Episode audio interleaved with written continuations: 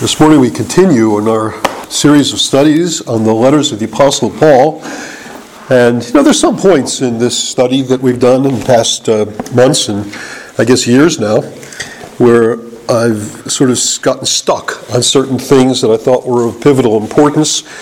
And, and Romans chapter 8, for me, is a matter of um, great importance in this letter. It's one of the passages of Scripture that very early on in my Christian life just fascinated me. I remember when I was in the military as a young Christian, committing it to memory. And certain parts, I don't know if I still can do it. A lot of it I can do, but um, I did commit it to memory in the American Standard Version back then. And um, I don't know if I could do the same today, but I hope a lot of it is still in my, in my mind. Um,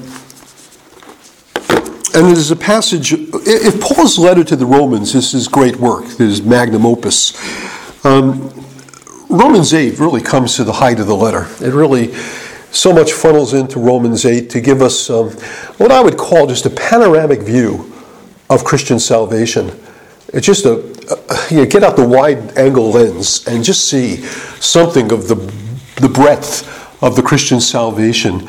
It really is found in the eighth chapter in Romans and in places that, uh, you know, we see it in pieces throughout Scripture, of course, but here in this passage in particular, it, it just, it just shines.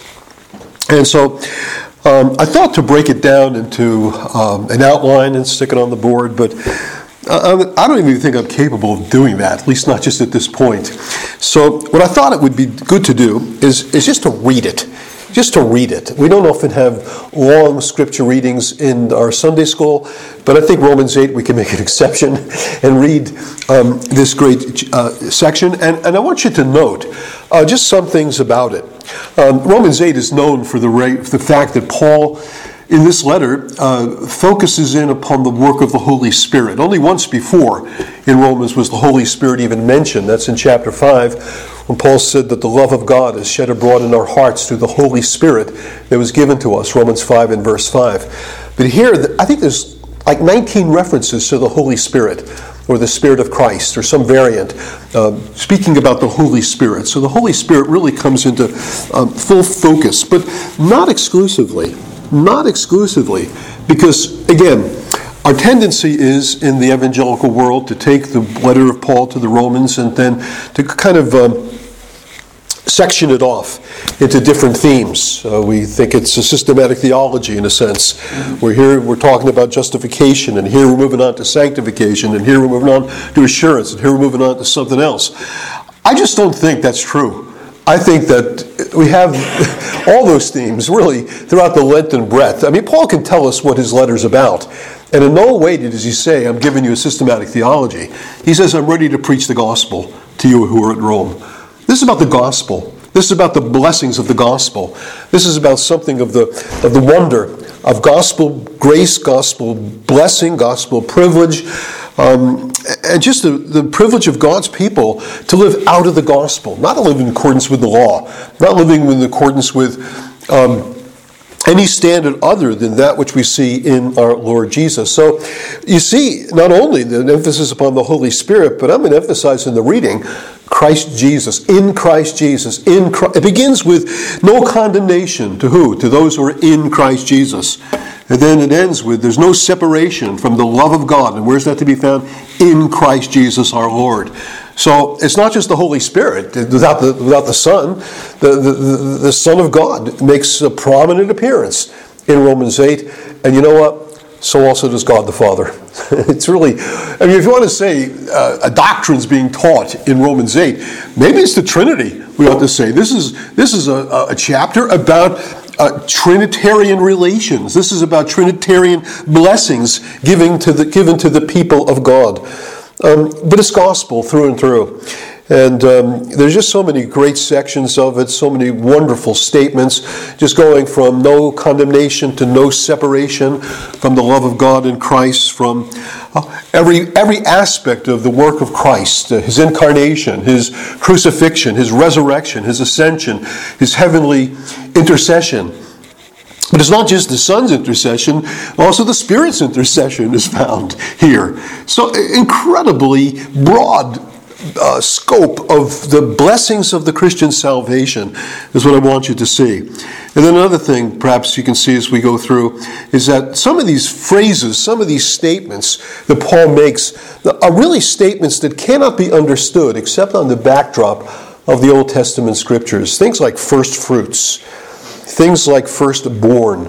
Um, many, many of the statements really, uh, you know, people try to take it and say, well, what in Roman society accorded with this or that? And uh, they take adoption, for instance. You can speak about the spirit of adoption, whereby we cry out, Abba, Father. And that's not just a term of endearment, that's a term, term of desperation. Of desperation in the midst of trouble and conflict and need, we cry out, Abba, Father. Father, help us in the midst of our, our, our, concerns. And that's our privilege to call upon God in that way in the midst of the sufferings of this present age. Um, but many of these statements, you don't look to the society uh, uh, that Paul lived in. Though, yeah, he draws upon his Roman background, he draws upon his Greek uh, language and Greek uh, culture and things like that. That's true. But Paul preeminently was dealing with the Old Testament. And so it's, it's a funny thing. I'll tell you later. Well, I'll tell you, tell you now. I did, I did, a paper on adoption when I was in school. I was assigned to, to, study adoption, and then not just to study it and present a paper on it, but then to present it to the class. Uh, this was the first year that uh, Pastor Greg Nichols taught uh, soteriology, the doctrine of salvation. And so he was himself just uh, embarking on um, doing some of the major studies that have led to some of the books that he's written. And uh, so what he did for soteriology was about you know four or five guys in the class. He said, "Well, I want uh, you to take this subject. I think he gave us a choice what we wanted to take, and I took adoption." And I did my paper on adoption. And when I studied the subject of adoption in the theologies and such, they're all going back to what did Roman adoption mean? What did it mean when somebody would adopt somebody in the Roman world? And, it's funny that they would do that in Romans chapter 8, when in Romans chapter 9 it says to Israel belonged the adoption. So evidently, Paul has some concern that adoption is not just a Roman practice. And it's not even the Roman practice he's concerned about. He's concerned about that Israel possess the adoption. And we possess the adoption of sons. And, and really, to me, that's so key to understand the book of Romans. That we, as God's people, enter in to the blessings of Israel. Israel's blessings become ours through faith in the Lord Jesus Christ. So let's begin by reading Romans 8. I'll talked enough. Let's hear God's word. Romans 8, verse 1. Again, back uh, is on the backdrop of chapter 7, the, the frustration that the law brings and the uh, deliverance that Christ brings. He says in verse 1 There is therefore now no condemnation for those who are in Christ Jesus. For the law of the Spirit of life has set you free in Christ Jesus from the law of sin and death. For God has done what the law, weakened by the flesh, could not do by sending his own Son in the likeness of sinful flesh and for sin, he condemns sin in the flesh. Now, we're going to move on here in the next verses, and you're going to see how many times Paul mentions this contrast between flesh and spirit. And we're going to deal uh, largely with that this morning, this contrast. Um, uh, Christ came in the flesh, that is, in our human nature without sin.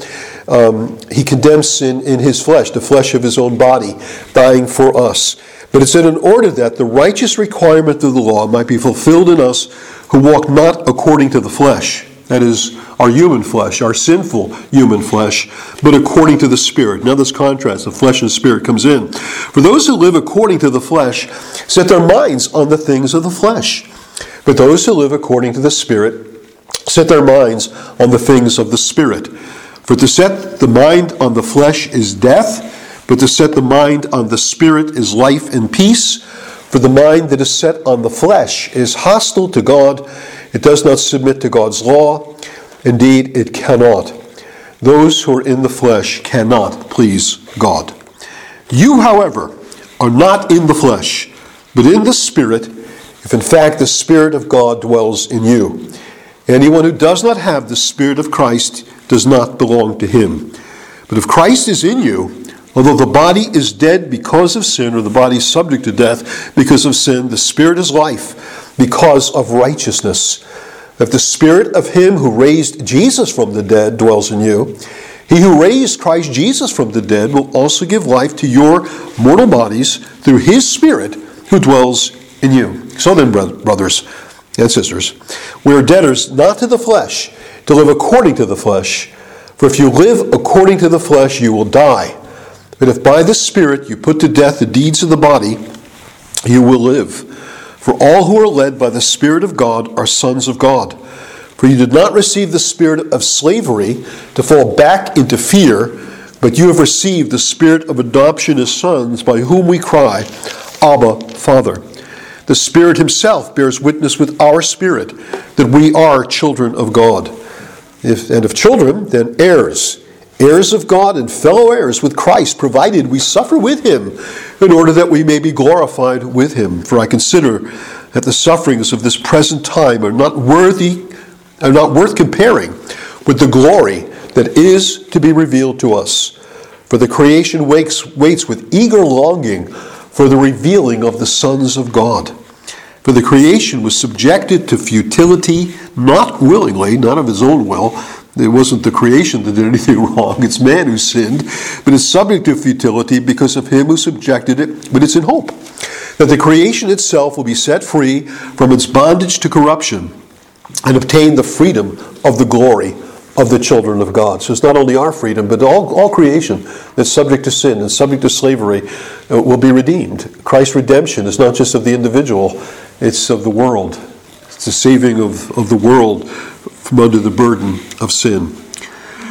For we know that the whole creation has been groaning together in the pains of childbirth until now, and not only the creation, but we ourselves who have the first fruits of the Spirit groan inwardly as we wait eagerly for adoption as sons, the redemption of our bodies. For in this hope we are saved. And then there's a mention of adoption there. It's the redemption of our bodies. It's entering into full sonship in the obtaining of the, of the future inheritance. Um, again, Israel as the son was to be redeemed from Egyptian bondage for what end? For the inheritance. It was to inherit the promise that God gave to the fathers. So we are redeemed as sons, and we're bound for that glory, that, that redemption of our bodies, that full salvation that Jesus will bring at his second coming. He says in verse 24, For in this hope we are we're saved. No hope that is seen is not hope. For who hopes what he sees? And if we hope for what we do not see, we wait for it with patience. Likewise, the Spirit helps us in our weakness. For we do not know what to pray as we ought, but the Spirit Himself intercedes for us with groanings too deep for words. And he who searches hearts knows what is the mind of the Spirit, because the Spirit intercedes for the saints according to the will of God. That we know that for those who love God, all things work together for, the good, for good, for those who are called according to his purpose. For those whom he foreknew, he also predestined to be conformed to the image of his Son in order that he might be the firstborn among many brothers. And those whom he predestined, he also called, and those whom he, who, those he called, he also justified, and those whom he justified, he also glorified. What shall we say to these things? If God is for us, who can be against us? He who did not spare his own son, but gave him up for us all how he, how he not also with him graciously give us all things? Who shall bring any charge against God's elect? It's God who justifies. Who is to condemn? Christ Jesus is the one who died. More than that, who was raised, who is at the right hand of God, who indeed is interceding for us. Who shall separate us from the love of Christ? Shall tribulation or distress or persecution or famine or nakedness or danger or sword? As it is written, For your sake we are being killed all the day long. We are regarded as sheep to be slaughtered. No, in all these things we are more than conquerors through him who loved us. For I am sure that neither death, nor life, nor angels, nor rulers, nor things present, nor things to come, nor powers, nor height, nor depth, nor anything else in all creation will be able to separate us from the love of God in Christ Jesus our Lord. Well worth the reading, huh?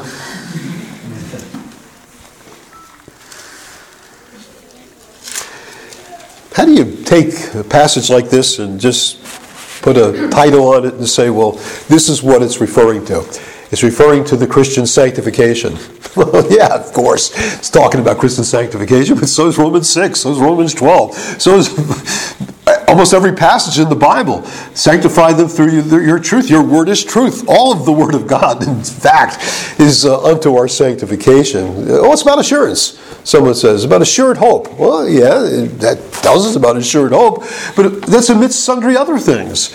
It also tells us about the certainty of the saints' perseverance. Well, yeah, it does, no question. But it tells us again so much more. You just can't put a label on it. It's all gospel from beginning to end. It's the blessings of the gospel. And again, this is what Paul tells us. This is, is his subject here. He's speaking about the gospel. And he's speaking about the gospel in such a way that we're not so much to look to view it through the prism of systematic theology. Now, you all know what systematic theology is? That, that's the kind of theological study that it tries to make logical relations between the different truths of the Word of God. So, you know, you think about God, and then you think about man, and you think about sin, and you think about the need of salvation from sin. And so there is a progression of different ideas that interlink, they're connected. And that's evident. You're going to have that. You can't be a thoughtful human being reading God's Word and not look to put, put together the different truths of Scripture in something of a logical, systematic fashion. But that's not how the Bible's given to us. The Bible's not given to us by saying, well, here we have a section here that deals with the doctrine of God and who God is and God's glory and God's attributes and God's. No, you don't find it that way. The Bible's given in terms of a story a story of God's intervention, first of all, God's creation of the world, uh, the reality of man's defection from God through sin, and, and God's uh, uh, purposes with respect to having a people whom he restores to himself. And uh, in the Old Testament, it's mainly the story of Israel, not exclusively the story of Israel. It's also the story of the people that came out of the ark uh, uh, after the flood. Many other things enter into God's account of His own purposes with respect to His redemption, uh, bringing back His restoration of a fallen world. I think there's several attempts at it that uh, the reality is they all failed. Uh, what happened after the flood didn't seem to accomplish a whole lot except bring some measure of shame to Noah. the drunken episode you read about at the end of chapter 9. Um, certainly, the separation of the nations uh, after the Tower of Babel, another example of uh, just how things get botched, and, and even God's purpose to remediate that in terms of having a people, a nation, through whom all the nations of the earth will be blessed through the Abrahamic covenant and through the promises given to Abraham. It, it ultimately culminates in God's redemption of a people from Egyptian bondage who, at best, at their best days, were hard hearted, stiff necked, rebellious, and, and hardly uh, the paragon of what redemption is supposed to do and what God's salvation is intended to bring. When God brings rescue, it's to, it's, it's to issue in a grateful people. But yet it doesn't seem to happen with respect to Israel in the Old Testament. And, and so there's obviously some deficiency.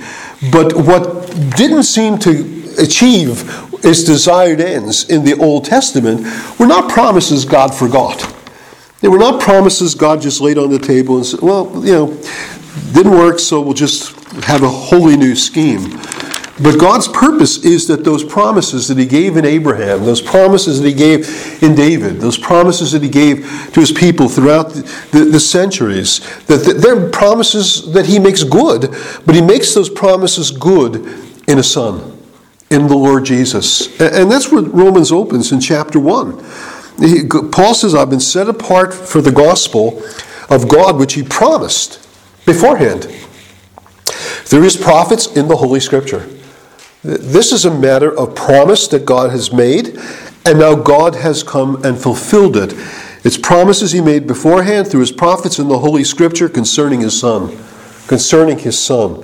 So the whole, whole pattern of the Roman letter is that these great promises of God that were given to Israel, the great promises of God that refer to God's purposes with respect to salvation, are now fulfilled in history when Jesus comes. And he is ultimately, I think it was going to see, he's the true fulfillment of those promises. He's the true son of Abraham, seed of Abraham. He's the true uh, Davidic king. He's the true Israelite, really, to whom the promises belong. He's the vine of which we are the branches, and uh, the, the, un, the unbelieving branches of Israel get broken off, and Gentile branches get engrafted in. But grafted in, into what? Something totally new? Something that just came about in the end of uh, the, uh, uh, the, end, the end of the ages when Jesus came? No, Jesus came at the end of the ages to fulfill the promises of, of the Old Testament. So the, the theme really is promise and fulfillment. So it's really harkening back to the Old Testament and harkening back to the promises of salvation God gave to his ancient people that now becomes fulfilled in Christ. And we who believe in the name of Christ, we come into the entrance of the possession of the blessings of Israel's history and Israel's story. Israel's story becomes our story. And, and, you know, you look at that in many passages of the Old Test of, of, Romans itself, and that becomes so apparent. I like the way Paul ends this whole thing. Well, a couple places, but particularly in chapter 15. Chapter 15. Some of these statements, we tend to neglect them, we overlook them, but they really are pertinent to what Paul's doing in the Roman letter. In chapter 15 and verse 8, he says, with respect to Jesus, For I tell you, that Christ became a servant to the circumcised, that is, a servant to the Jews, the servant of the Lord, who um, came in accordance with Isaiah's own uh, prophecies. He came to the Jews, to the circumcised, to show God's truthfulness or God's faithfulness in order to confirm the promises given to the patriarchs. Christ's coming is to confirm the promises given to the patriarchs to show God's faithfulness to those promises, God's commitment to keep those promises. And Paul's ministry, or the Christian ministry, is seeking to tell the Jews God's been faithful to the promises he's given to his ancient people. He's fulfilled them in Christ. Christ is a servant to the circumcised to show God's faithfulness in order to confirm the promises given to the patriarchs and in order that the Gentiles might glorify God for his mercy. So Christ's ministry is to fulfill the promises to the Jews and then to open up the blessings of the Jews to the nations, even as the Abrahamic covenant said would, would occur. That, that, that God blesses Israel to the end that the nations will be blessed. The Old Testament gospel is God so loved Israel. Um, I'm sorry, sorry, God so loved the world that he gave Israel to be his people, and that through them the nations would be blessed. It's the love of God to Israel that then was to be spread to the nations. Of course, that didn't happen. They didn't fulfill their calling, and now Jesus comes to be the one through whom the nations are blessed. But it's God fulfilling his promises to Israel. So I, I, uh, we have to see that. We have to see that we, as God's people, who are Gentiles, we've been grafted into this Jewish thing. We've come to the possession of the Jewish promises. We've become into the possession of really the story of Israel. the story of Israel is now our story. I say this as a, as a, Jew to whom the promises already belong, but uh, it, I receive the reality that God's been faithful to his promises. And you receive the reality that part of those promises is that God wouldn't just be dealing with one nation, but through that nation, that all the nations of the earth would be blessed. And through Jesus, the true, faithful, obedient servant, the true Israelite, who fulfills all of God's words, that uh, the door of entry is opened. Make disciples of the nations, is what Jesus commanded. But then in chapter 15 also, uh, there is that statement that comes uh, in the words of the earlier verses in um, verse 4. He says, For whatever was written in former days was written for our instruction. He's writing to a church. And he's saying he's, not saying that well the Gospels and, and, the Acts and the letters of the apostles. He says no no no, whatever was written in former days, before we ever came upon the scene, those things stand written for our instruction. That's for us. The Old Testament scriptures are our scriptures, and we find our identity, we find our story in these Old Testament scriptures that through endurance and through the encouragement of the scriptures we might have hope. So, when I come to Romans chapter 8, as well as the rest really to the book of Romans, I will expect, and we should expect, to find in Paul's words something of realities that are not just New Covenant realities. And in fact, I think that you really can't understand Paul's language as he expresses it without understanding the Old Testament scriptures. Now, I made mention of the fact that in this passage, that Paul says a lot about flesh and spirit. He makes this contrast between the flesh and the spirit. Now, it's back in the whole argument that he's given that the law can't enable you. The law enables. It's the gospel that enables. And so that's on that backdrop is that in, through the law we find death.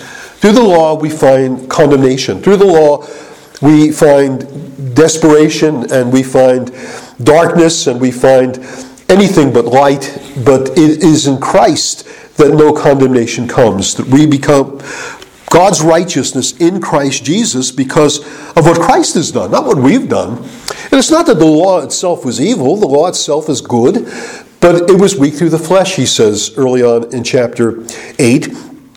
Um, he says, the law was weakened by the flesh. Not in itself, the law is great in itself if you could keep it, but you can't. And all the law does is it demands, it doesn't enable, it doesn't help, it doesn't say, I'm going to lift you up, I'm going to give you a hand. No, that's Christ. Jesus comes and says, I'm the one who comes to be your helper.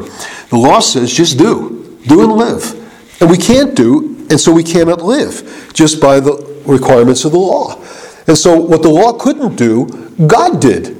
God did. God has done what could not be done through the law. And He did it in the incarnation of His Son, the sending of His Son, in the likeness of sinful flesh, bearing our human nature, and coming for sin. It might be there that He came as a sin offering for sin to give himself for our sins, to be the Lamb of God who bears away the sin of the world, he condemns sin in the flesh, in his own flesh. He died the just for the unjust, that he might bring us to God. And the whole end of this is in order that the righteous requirement of the law might just not be known to us, but actually be fulfilled in us. That we might actually become keepers of the law through the power of the grace of the gospel. That we might do the things that God requires that we might serve God out of glad and thankful hearts because of what we have received in God's Son. But this matter of keeping the righteous requirement of the law is characteristic of those who walk not according to the flesh, but according to the Spirit. And he gets into this whole matter of different domains, different powers, different realms, different ways of living, ways of thinking one is activated and dominated and controlled by what he calls the flesh, and the other is activated and controlled and dominated by the Spirit. Now, my question is this where did Paul get this language? Where did Paul, now, certainly the historical giving of the Holy Spirit, but this matter of contrasting this matter of flesh and spirit, I think it has its Old Testament precedent and I want to address that with you a, bit. And, and, does come, I think, very sensibly in the context of the law and the law's powerlessness to help us. Because now, remember, the law was given to Israel, right? And it was given to Israel after their redemption from Egyptian bondage. They were held captive by this foreign power. They lived within the realm of darkness, of idolatry, of sin, of ignorance of God's things and the things of God. And now God took a people and he brought them out. These people that he said to Pharaoh, This is my son. You will let my firstborn go, or I'm going to kill your firstborn. That's what God said through Moses. This is my firstborn son. And I'm going to take them out of Egypt that they might worship me. And they might receive the inheritance that was given uh, that I promised to their fathers. Well, how did it go? How did it go? Well, really not well. And, it, it, went not well right from the get go, right from the beginning. And, and, again, you need to remember that there was a people, this was a people God brought out of Egyptian bondage, who saw God's mighty works. He saw, they saw the plagues. They saw that, that Egypt was visited by these plagues, and they were protected and preserved. Those plagues did not come upon Goshen, where they lived, only upon the Egyptians. And so God made a distinction, and God showed forth his mighty power. Then God opened up a sea and led them through on dry land. Stand still and behold the salvation of God. They saw the salvation of God, the saving power, the saving hand, the saving reality of a God that intervened in human history and led a people out of bondage and slavery and darkness and despair. And he led them into a wilderness. And right away, as we move along in the story of Israel coming out of Egypt, out from the sea, eventually they're going to be coming to Mount Sinai, right? Um, there's some, I don't remember what it was, but there's some mention, I don't know, 17 of them, 16 of them, 22, I've found all kinds of numbers, of different places they went to along the way. Mount Sinai. That's in Exodus. Exodus tells us the story of the movement of the people from Egypt to Mount Sinai. Numbers, the other side of Leviticus, tells us the story when they left Mount Sinai and they came to the borders of the land. And that's when that matter of refusing to enter the land, they believed the reports of the spies that said we're grasshoppers in their sight and no way God's going to bring us into the land. And then they were then judged to wander for 40 years in the wilderness. But from redemption out of Egypt to Mount Sinai, and from Sinai to Kiriath, I don't remember the name of it. Help me out. Anybody? Remember where they came to be in the borders of the land? Uh, Kadesh Barnea, I think it was. Kadesh Barnea. When they came there, you have about the same amount of stops along the way. There's kind of a balance here that that Moses gives, that the, the, text gives.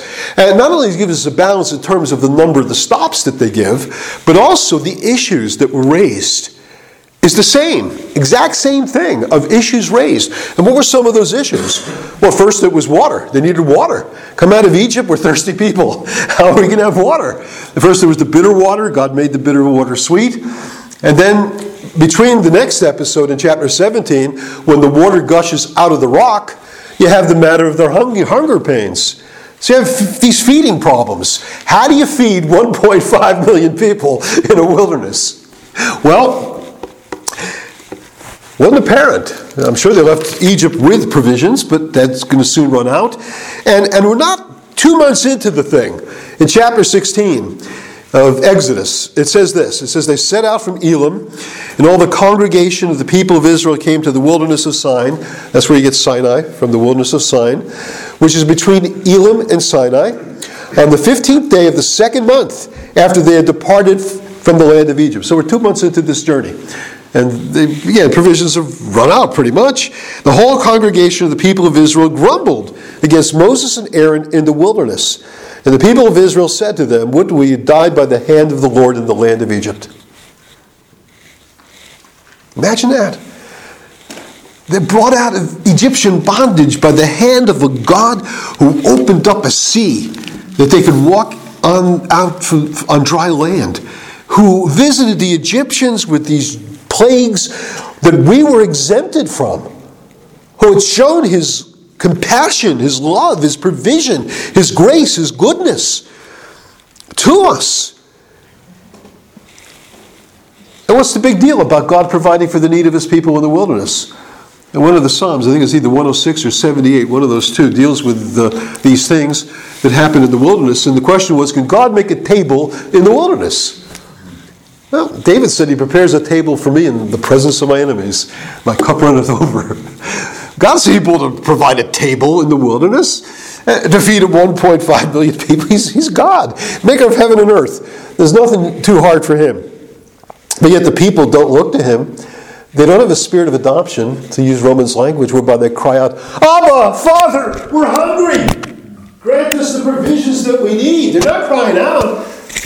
And with the spirit of adoption, apparently they lack a spirit of adoption, don't they? And what do they have? They have hankerings, cravings to go back to Egypt.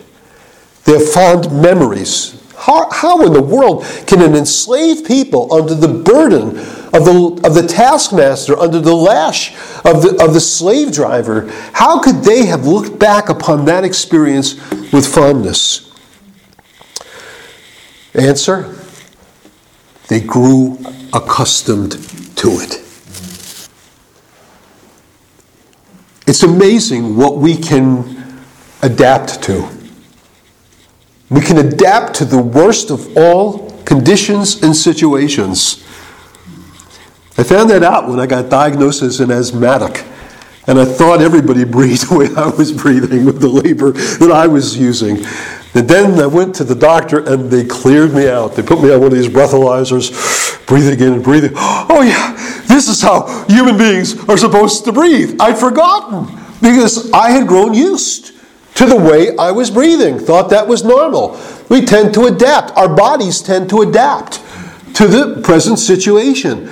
And you know, we have this autonomic nervous system that just operates apart from our own volitional, our own uh, choices. It's just working. We're not aware of it. We're breathing. Our hearts are beating. All sorts of stuff are going going on, and, and we, we we we we just hardly understand that the things we experience, the things that we practice, we just get used to. We do it automatically.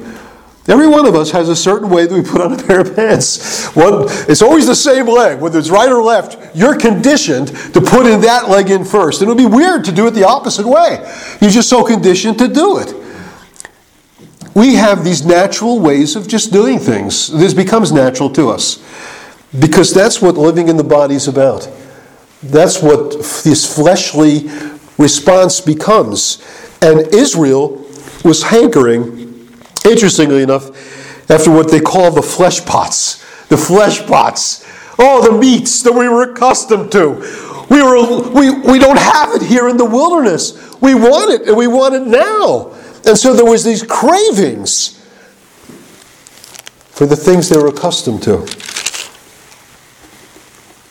Now you brought us out into this wilderness to kill this whole assembly with hunger. then God says to Moses, He's going to do two things. Number one, he's going to rain bread from heaven for you. And he gives some instruction about uh, the manna that uh, God's going to use to test them whether they'll walk in my law or not. And then there's this matter of the quails. The quails are going to come in the evening. Man is uh, quails first comes in the evening. They, they get flesh. They get meat. God, God, God condescends to their their demands or their desires, uh, just mercifully. And then the next very the next day, this what is this stuff that's on the ground that uh, they begin to find is edible. And it's edible and it, it's nourishing and it's good. It's a heavenly provision. It's meeting their needs. And then they move on. Go to the next place, and then it's the matter of water. What's the point of it all? Well, the point of it all is that up to this point, God's tenderly, mercifully dealing with them in terms of, uh, well, maybe it's ignorance. maybe it's they just need to see one more evidence of, the, of my goodwill and good intentions to them. I'll give them manna. I'll give them manna. That'll satisfy them. They'll see this miracle day by day, and they'll know that I'm, their, I'm the God who provides. I'm Jehovah Jireh. I'm, I'm the God who makes provision for them and all of their needs. Well, Let's get to the other side of Mount Sinai. The law is given at Sinai. They break camp. They're heading out to Kadesh Barnea. I think it's. I think that's what it, what it is. And in the book of Numbers, in chapter 11, we have a return of the very same issues that were addressed after they got out of Egypt. Well, what do we have here? Well, we have in chapter 11 and verse 1 the people complain in the hearing of Yahweh about their misfortunes. That's the first thing.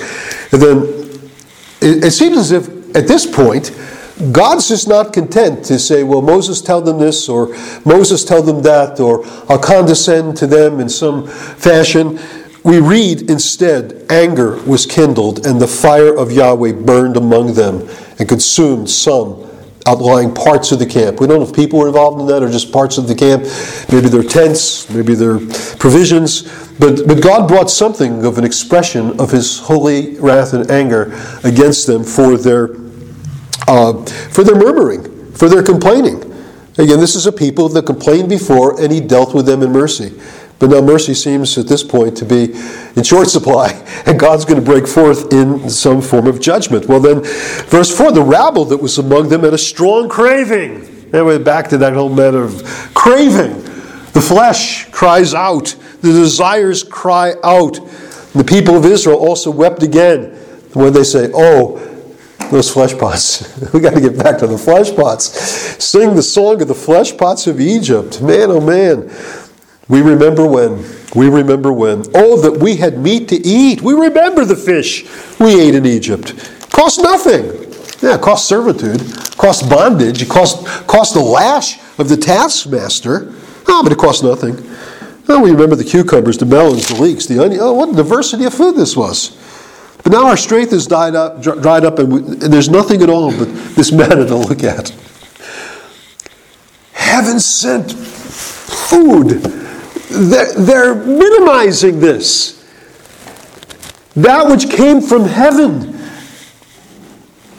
as God's own provision. And he goes on to say, not just that it's God's provision, but hey, this manna was kind of able to be cooked and presented in varieties of ways. This wasn't like a dull diet they had. The manna was like coriander seed, the appearance of bdellium. The people went about and gathered it. They ground it in the hand mills. They beat it into mortars. They boiled it in pots. They made cakes of it. Would you like fried manna today? Would you like boiled manna today? Would you like baked manna today? What kind of way do you like the manna to be provided? The taste it was like the taste of cakes baked with oil. Dew fell upon the camp in the night, the manna fell with it. So God gave provision that number one was nourishing, it met their needs, it kept them strong, enabled them to go forward. And He gave a provision that had even some joys in it and delight in it. Different ways to prepare the thing, different ways. Um, so it wasn't dull, it wasn't boring. What in the world are they complaining about? They're, they're complaining about the cravings of the flesh. The cravings of the flesh did not Find delight and satisfaction and joy in the heaven sent provision of God.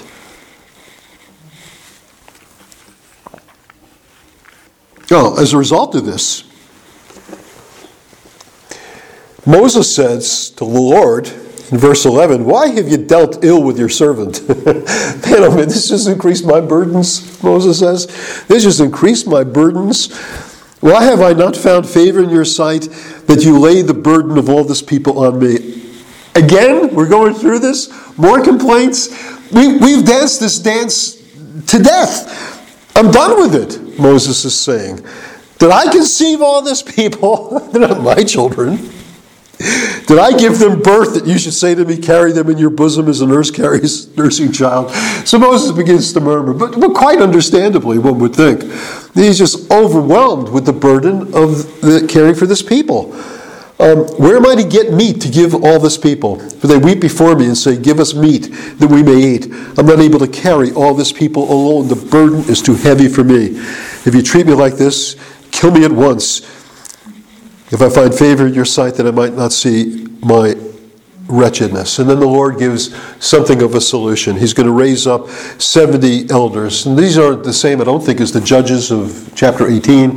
That was Jethro's suggestion don't stand in the place of judgment all day long. But now these are leaders among the tribes that are now going to share the burden with Moses, get some of this burden off of Moses.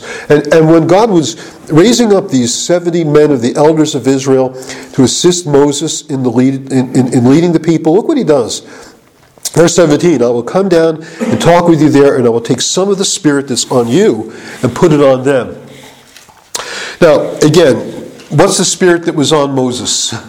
Um, it may have been his, his wisdom, may have been his understanding, it may have been his patience, it may have been his meekness, some of the things that characterized him. But I think that ESV is probably correct to think of it in terms of a capitalized spirit. They're actually talking about the spirit that was upon Moses, who was actually the spirit of God.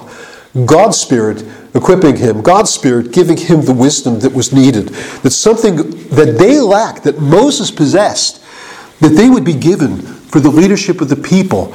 They did not have the Holy Spirit to lead the people. And God would take the spirit of, off of Moses, from Moses, put it on them that they should bear the burden of the people with you also, so that you may not bear it alone. And then God says, He's going to provide the meat. He's going to provide the meat. But before the meat, uh, let me let's, let's get to the meat for a minute. Remember, back in Exodus, he provides the quail and makes provision. But now, again, there's the provision of quail. But it's different this time. Just as we didn't have such a thing as the fire coming forth from the presence of God that in the outlying camp because they murmured and complained and they were talking about all their miseries and troubles. You didn't have that in Exodus. There was no, there was no dying. There was no death. There was no judgment. There was no wrath.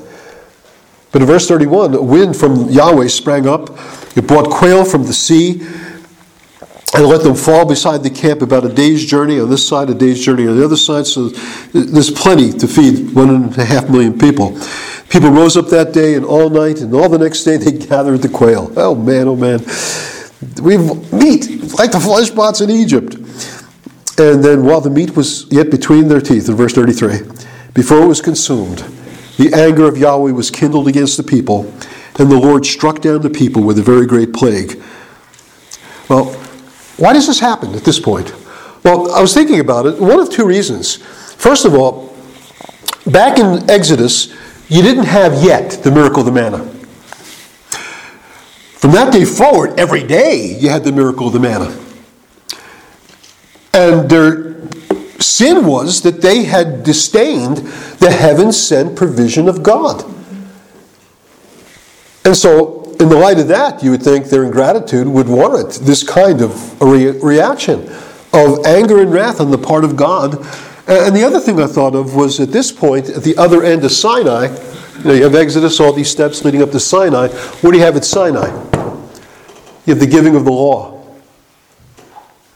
What did the law produce in the lives of these people?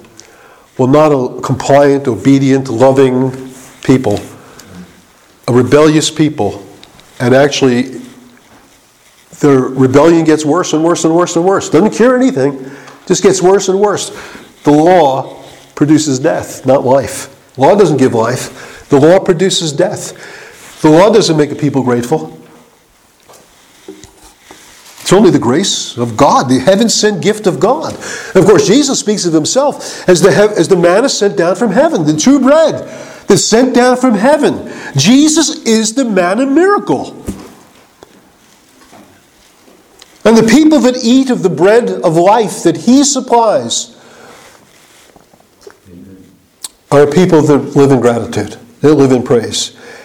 And then there's this other part of the whole equation of coming to faith in Christ and that's the fact that along with faith in Christ, we receive the blessing and gift of the Holy Spirit of God. Well, the Holy Spirit, I think, was there in the elders who received part of Moses' spirit.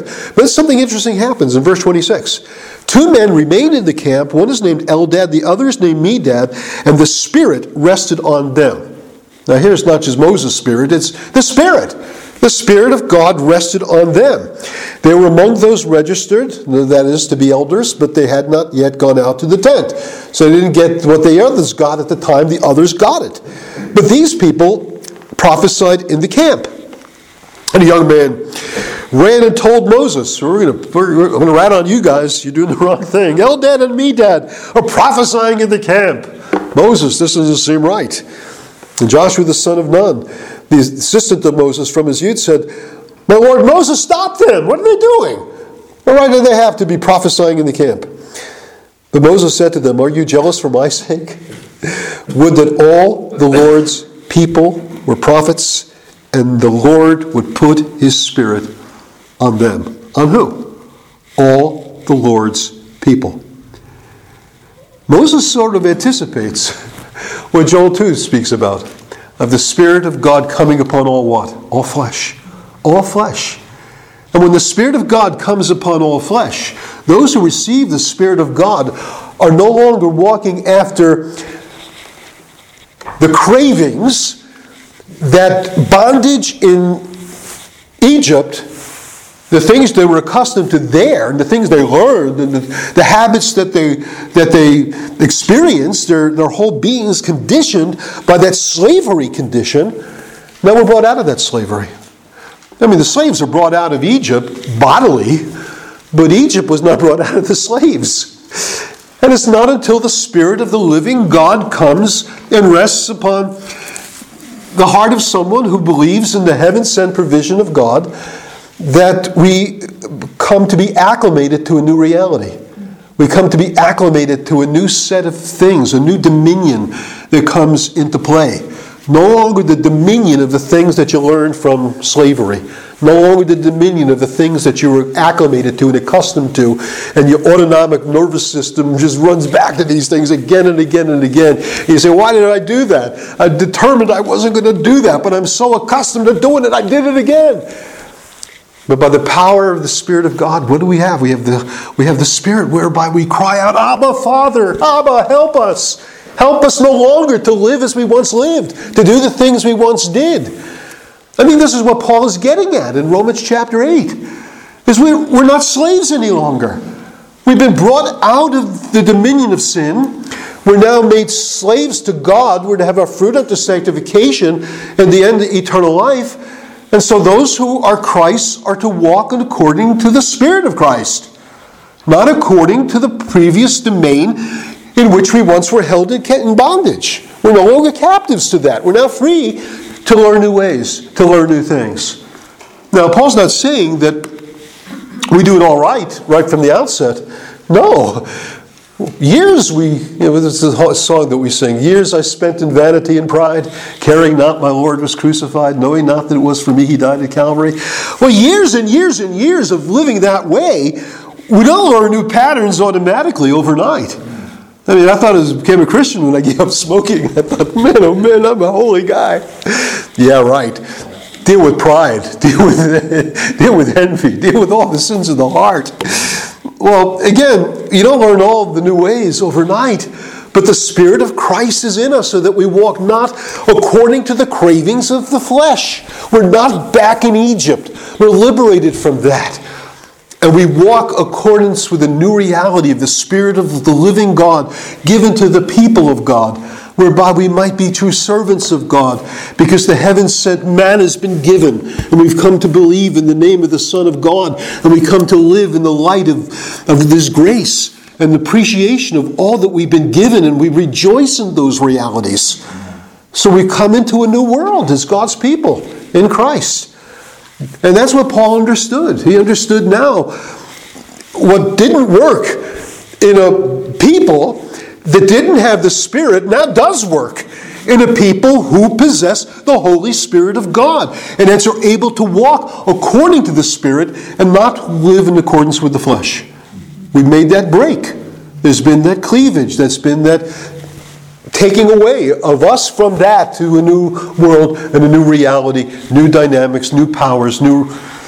I mean, I think that's where I think that's where Paul's going, and I think that again, the language itself um, comes from, I think, the Genesis account, uh, not the the, uh, the Exodus and Numbers account of the experience of the people of Israel.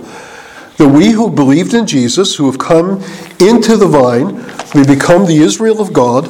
We've come to have Israel's story to become our story. Now need to see ourselves as the genuinely redeemed people of God taken out of Egypt, no longer in that bondage, no longer in that domain. We're in a completely new domain of realities that come now because of Christ's coming and Christ freeing us from the law of sin and of death and becoming free people to walk not in accordance with the old stuff, but in accordance with the new stuff that the Spirit of God provides. So, that's one of the things behind the language. So, going to take up the text next week, but I don't have time to do it. We'll take up the text next week and see how that applies to what he says in Romans. Does that make sense to you? I hope it does. Hope it does. Let's pray. Father, we're thankful for the beauty of your word, the unity of your word. We're thankful that all scripture is given by inspiration of God and is profitable for teaching and reproof and correction, instruction in righteousness, that God's people might be complete, thoroughly furnished unto every good work. Help us to be a people thoroughly furnished to serve you wisely, to serve you well not to live in accordance with the old cravings of the flesh, but to live in the light of the promptings and the workings and the power that the Spirit of the living God provides. We pray that you'd hear our prayers, you'd bless your people, bless us as we greet one another this morning, as we have a time of fellowship and refreshment, as we enter into the morning hour, as we'd ask these things in Jesus' name. Amen.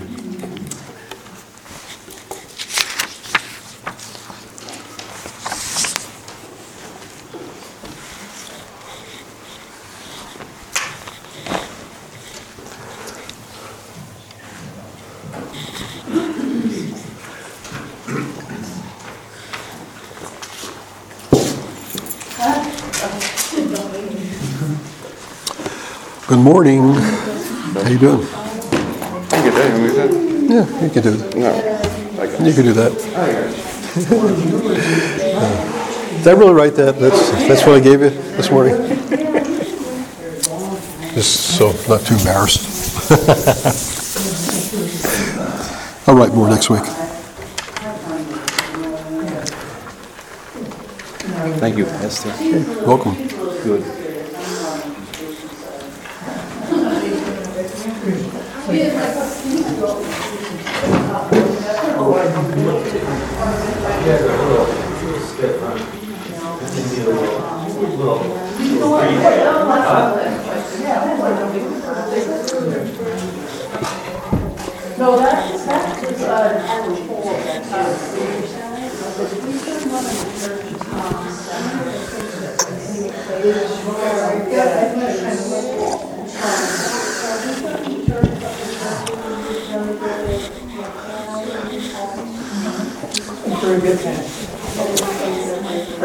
Well, thank you. You kind of, you were so into it that by the end, I think you were out of breath. Like, What's that?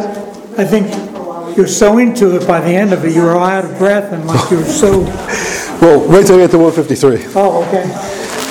153 fish. Well, you're going to be involved with it for this morning. Did, um, If Alan comes, do you want him to try and lead morning worship? It's up to him. Why why don't you let him know that maybe next week he can do it or something like that? Okay. Give him a week. Give him a heads up. Yeah, we can, we can provide him with the hymns and Yeah, such. uh, yeah, yeah. Yeah, so he's just not, uh,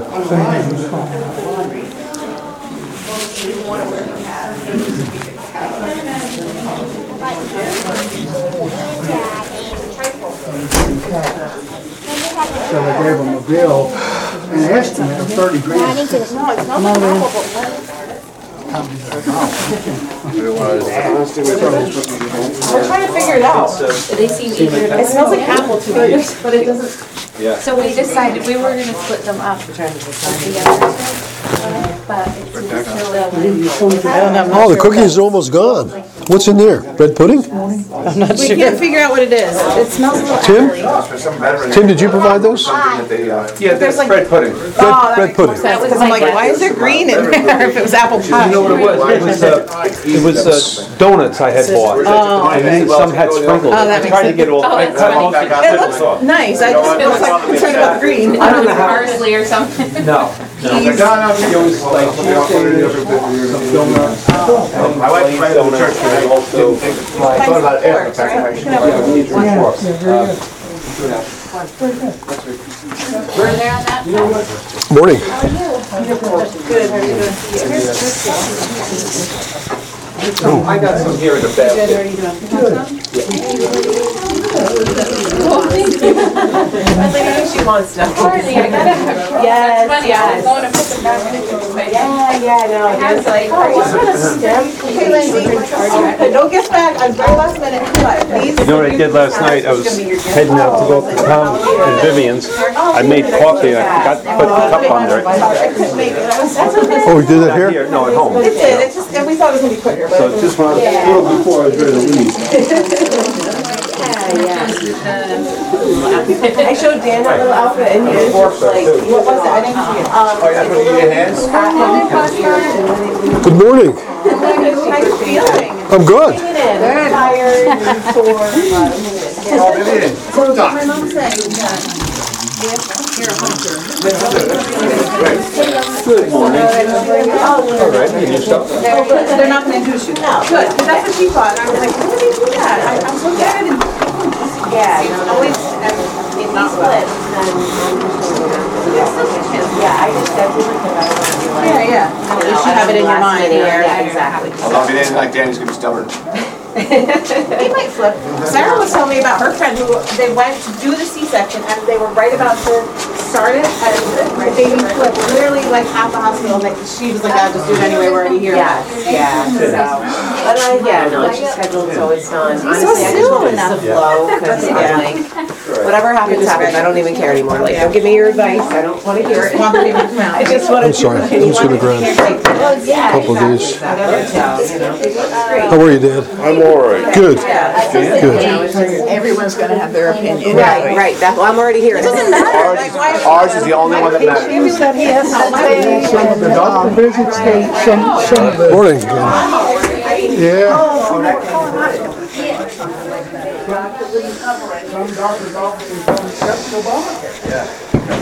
Affordable, it's an affordable service, but Now you gotta make it sixty-five for that Medicaid.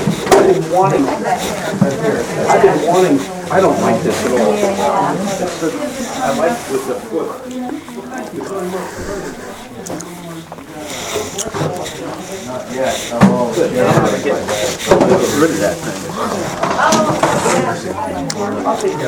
now they take all of that plus, you know, but Medicaid, Medicaid covers all that.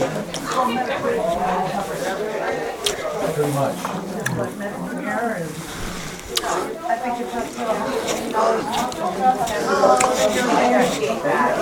doesn't even cover everything, so you gotta get another. Maybe you see something I don't, I, Yeah. Morning.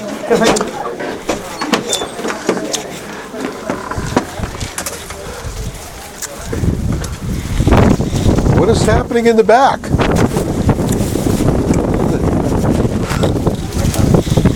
Uh, well, it's just something basic, but I can't, I can't for the life of me figure out. Yeah, that door's gonna get filled.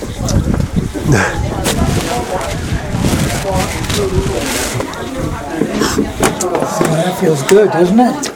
Fresh air? I guess. yeah, you might as well, more weather. I know. Yeah, definitely. Wow. Even, thank you for your in there, you're allowed to, No problem. I'm watching, I watch the sceners on TikTok, she's I don't like nurse. pushing with your hand there. I know, the best Lean this way, you can just, Doris brought that. Was it- Oh, okay, nice. Yeah, it's a nice one, this one, it's, uh, it's, it's big enough, and just don't lean down, you shall hit your head when you open it. I'm not supposed to lean down. I, I, uh, told them they're HIV testing. I don't think I get out of the habit. Oh, I got some habits too, boy, that, I didn't just know that. That's crazy, that's very You know, they did in the true, beginning, you they know? wanted to do it again. It, uh, Because they, apparently it's just protocol or whatever, like, but I'm like, I'm, I think we're fine, so I said. I have a habit It's of, like, how many blood you know, I tests? really are should talk to you about it. I'm going back to the doctor too, And then for the COVID test, of some of these thoughts that go through my mind, or not COVID you know, uh, COVID shot. racing Yeah, I'm thoughts. like, no, we're not gonna do that long time, they don't do Sometimes that, you know, thoughts just- fine with me if I want to. Are you on do it, medications, honestly. Doris? I went off it because I was doing better.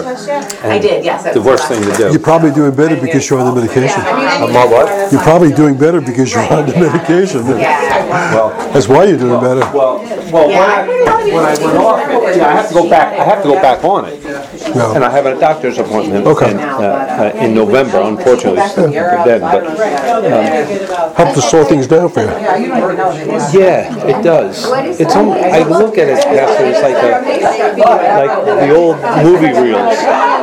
The old movie reels with different frames, and sometimes every frame is different, and it just, I mean, do you see visually those things? no, but In your mind? in my mind, you know, and it's, it's like I can't, I can't control it. That's really what it is, you know, no matter, Do you sleep well? Pretty good now. I mean, I wasn't sleeping well because of my knees, Yeah. uh, but yeah. I find when I'm overtired, my mind will do do that This is, sort I of think this is something, just a pattern that's been with me for, for, you know, my whole life. And my, that, and when you were talking about, you And then I'll feel know, like I'll have to. that type of thinking pattern has always been there, Testing or whatever. that to do all those tests it's for- like and then a the pattern. second would be, Yeah. you know, hard to break. C-section. That's why you have to fill your mind with other things. I don't need to think about it. you Yeah, know, sing hymns, uh, stuff like that, so that your mind isn't, you know, whatever it's dwelling on that may not be a good thing. Yeah, clean my room. If it has to, if it has to be Coworkers are making fun of us. constantly functioning, let it be, you know, composing a sermon, you know, yeah. singing hymns. I'm, I'm aware of it and, and I'm praying about it and I believe God's helping me with it. Abba Also, Father, you know? Abba Father. Oh, I was, li- it was funny because I was listening to s- a, a sermon by Derek Thomas on, on uh, Ephesians chapter one, and one of the, the blessings of the gospel, and he was talking about adoption. Okay. And he says one time he was in Israel giving a tour, I, I actually And- understand because otherwise I'm gonna swell up. they were approaching the Wailing Wall, and there was a, a father who was running late, I guess, for prayer there,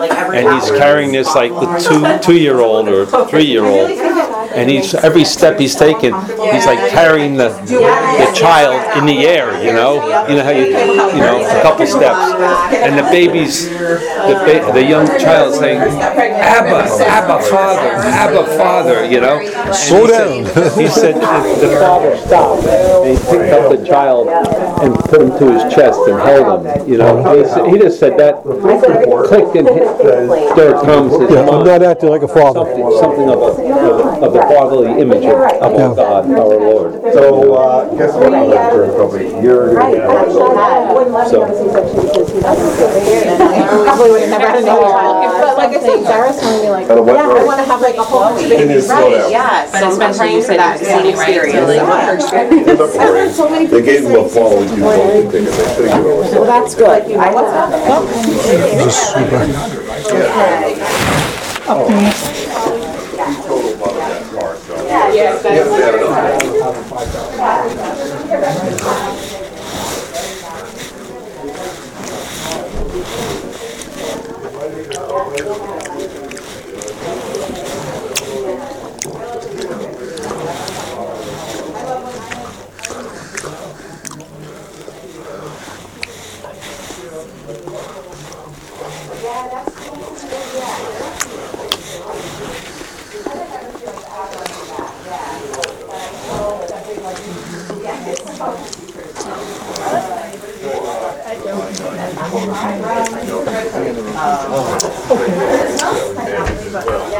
Yeah, I don't know where I left off. I don't know if I left off with pastor or